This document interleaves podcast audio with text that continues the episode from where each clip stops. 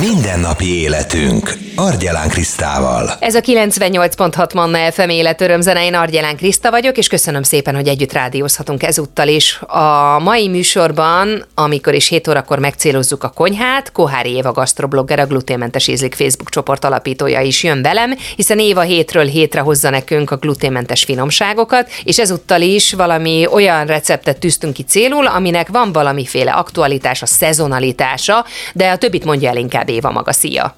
Igen, sziasztok! Hát ugye itt van abszolút a nyakunkon a, a sütőtöknek a szezonja, ezt érdemes kihasználni, és akár a, a kis maradék sütőtök muffint készíteni, vagy kifejezetten ehhez is süthetünk, párolhatunk sütőtököt. Én mostanában, hogyha így desszertbe, vagy levesbe, vagy bármilyen ételbe sütőtököt használok, akkor a gyors megoldás érdekében mikrohullámú sütőbe szoktam ezt megpárolni, pillanatok alatt elkészül, és mégsem olyan ízű, mint a, a főt, a simán vízbe megfőtt sütőtök, de ugye nem is lesz egészen olyan, mint hogyha sütőbe ilyen jó kis karamellásra sütjük a tököt, de ezekbe a desszertekbe tökéletesen megfelelő. Hogy csinálod a sütőtököt a mikróban? Én ezt úgy szoktam elkészíteni, hogy a, a sütőtököt azt ilyen egész vékony szeletekre felvágom, ráteszem tányérra, és letakarom egy ilyen mikrozható ilyen műanyag fedővel, és 10 percre beteszem 900 watton a, a mikróba, és tök jó megpuhul, megpárolódik. Szóval szerintem ez a leggyorsabb megoldása a sütőtök sütésének vagy párolásának. Szoktad te sózni, vagy akár mézezni a sütőtököt sütés közben, vagy a mikróban készítés közben? Hát meg lehet egy picit sózni, ugye azt szoktuk mondani, hogy minden sós ételbe érdemes egy csipet sót tenni. Én magánál a sütésnél itt nem sóznám meg, hanem a tésztához kevernék hozzá egy csipet sót, de hogyha már van ilyen kicsit megsózott, mézzel meglocsolt sült sütőtökünk, és azt szeretnénk hozzá felhasználni, akkor természetesen nyugodtan keverjük bele a tésztába, mert ártani biztos, hogy nem fog neki. Mi kell a tésztánkhoz?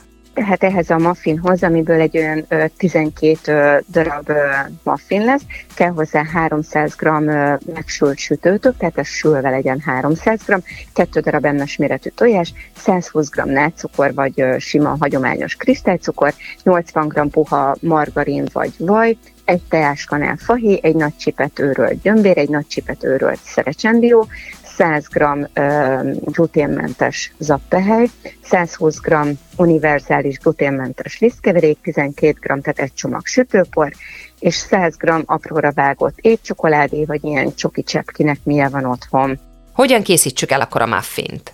Az elkészítése az roppant egyszerű lesz, mérjük egy keverőtával sütőtököt, cukrot, adjuk hozzá a tojásokat, a puha margarin, és ezt így alaposan keverjük össze. Ehhez szórjuk a fűszereket, a lisztkeveréket, az aptáját, a sütőport, és ismét keverjük jól össze, tehát ilyen kis csomómentesre. Spatulával forgassuk hozzá utána az apróra vágott csokoládét, osszuk szét 12 darab muffin formába, és 180 fokra előmelegített sütőben kb. 20 perc alatt süssük készre.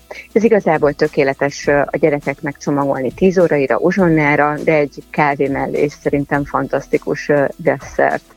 Mázat szoktál egyébként a muffinokra csorgatni például? Az amerikai filmekben lehet ilyen csodákat látni.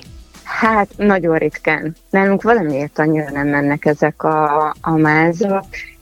Én nagyon szeretem így kis krémmel díszíteni a, a muffinokat, ehhez szerintem a legjobb az, a, az az ilyen kis mascarpone alapú krém, de a kamaszom valamiért annyira nincs oda, úgyhogy nálunk általában muffinok így megsülnek, ránézünk, és elfogy úgy, ahogy van csupaszon. Nagyon szépen köszönöm Kohári Éva gasztroblogger, a gluténmentes ízlik Facebook csoport alapítója volt itt velünk, és készíthettük el közösen a sütőtökös muffinunkat, amihez egyébként kellett 300 g sütőtök, már ugye megsütve, vagy hát megmikrózva kellett 300 g-nak lennie, két emes tojás, 120 g cukor, 80 g puha vaj vagy margarin, egy teáskanál fahéj, egy nagy csipet őrölt gyömbér, egy nagy csipet őrölt szerecsendió, 100 g mentes zappehely, tehát gluténmentes zappehely, 120 g gluténmentes lisztkeverék, egy csomag sütőpor, és 100 g csoki csepp, és az elkészítés módja is. Egyébként meg a teljes recept a Manna FM podcast felületén megtalálható, akár itunes akár Spotify-on. Éva, egy hét múlva várunk téged vissza,